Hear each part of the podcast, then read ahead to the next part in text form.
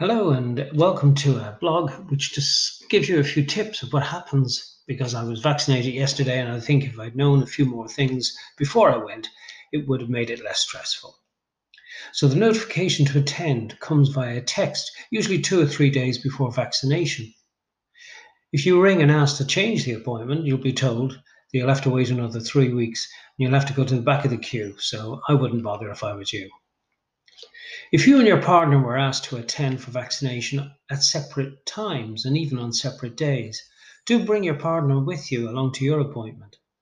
The staff at the centre were willing to vaccinate us both together, which saved a second journey to the centre.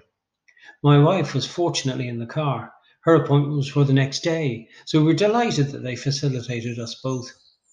I just mentioned that we were scheduled on separate days at the administration desk and a kind woman there made it happen.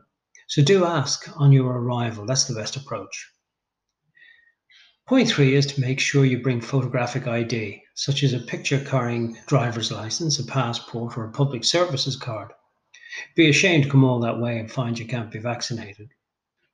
Point four is, in my case, there were two leisure centres in neighbouring towns, Bray and Greystones, with the same name, Shoreline Leisure Centre. Only one of them is a COVID vaccination center. So you need to be careful. And when you search on Google Maps, use the Eircode. I mean, in this case, it was A63HD25, but don't search for the center's name because you could end up in the wrong place.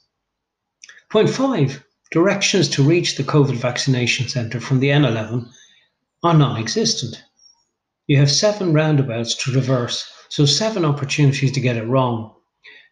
Beware and use Google Maps. I don't understand why no directional signage is in place, but you have been warned.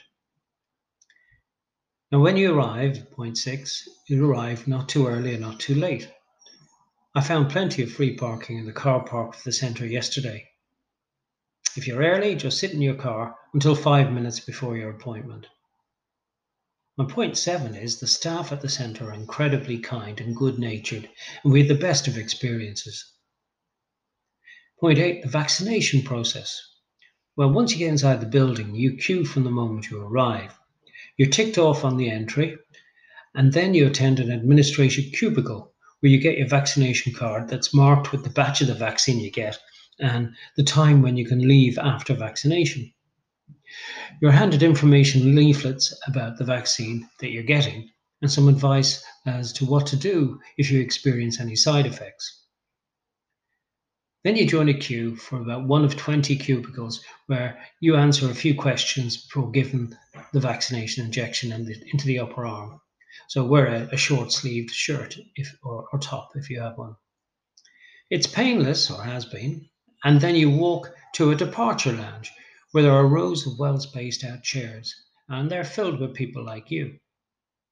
It'll be 15 minutes before you make your way out through an open door that leads back to the car park. Nobody orders you out, you do it in your own time. During the rest of the day, I felt some soreness in the injection area, but my wife didn't at all. That night, I took, as the information sheet suggested, uh, some Panadol tablets before bed. I felt a bit achy in the upper shoulders and I was tired. And today, which is the next day, I took two more Panadols as I had a bit of a headache. But then again, my wife felt fine, so it's different for everybody. I hope this information helps you prepare for your vaccination experience. And yes, I did get a badge saying I've got my COVID vaccine.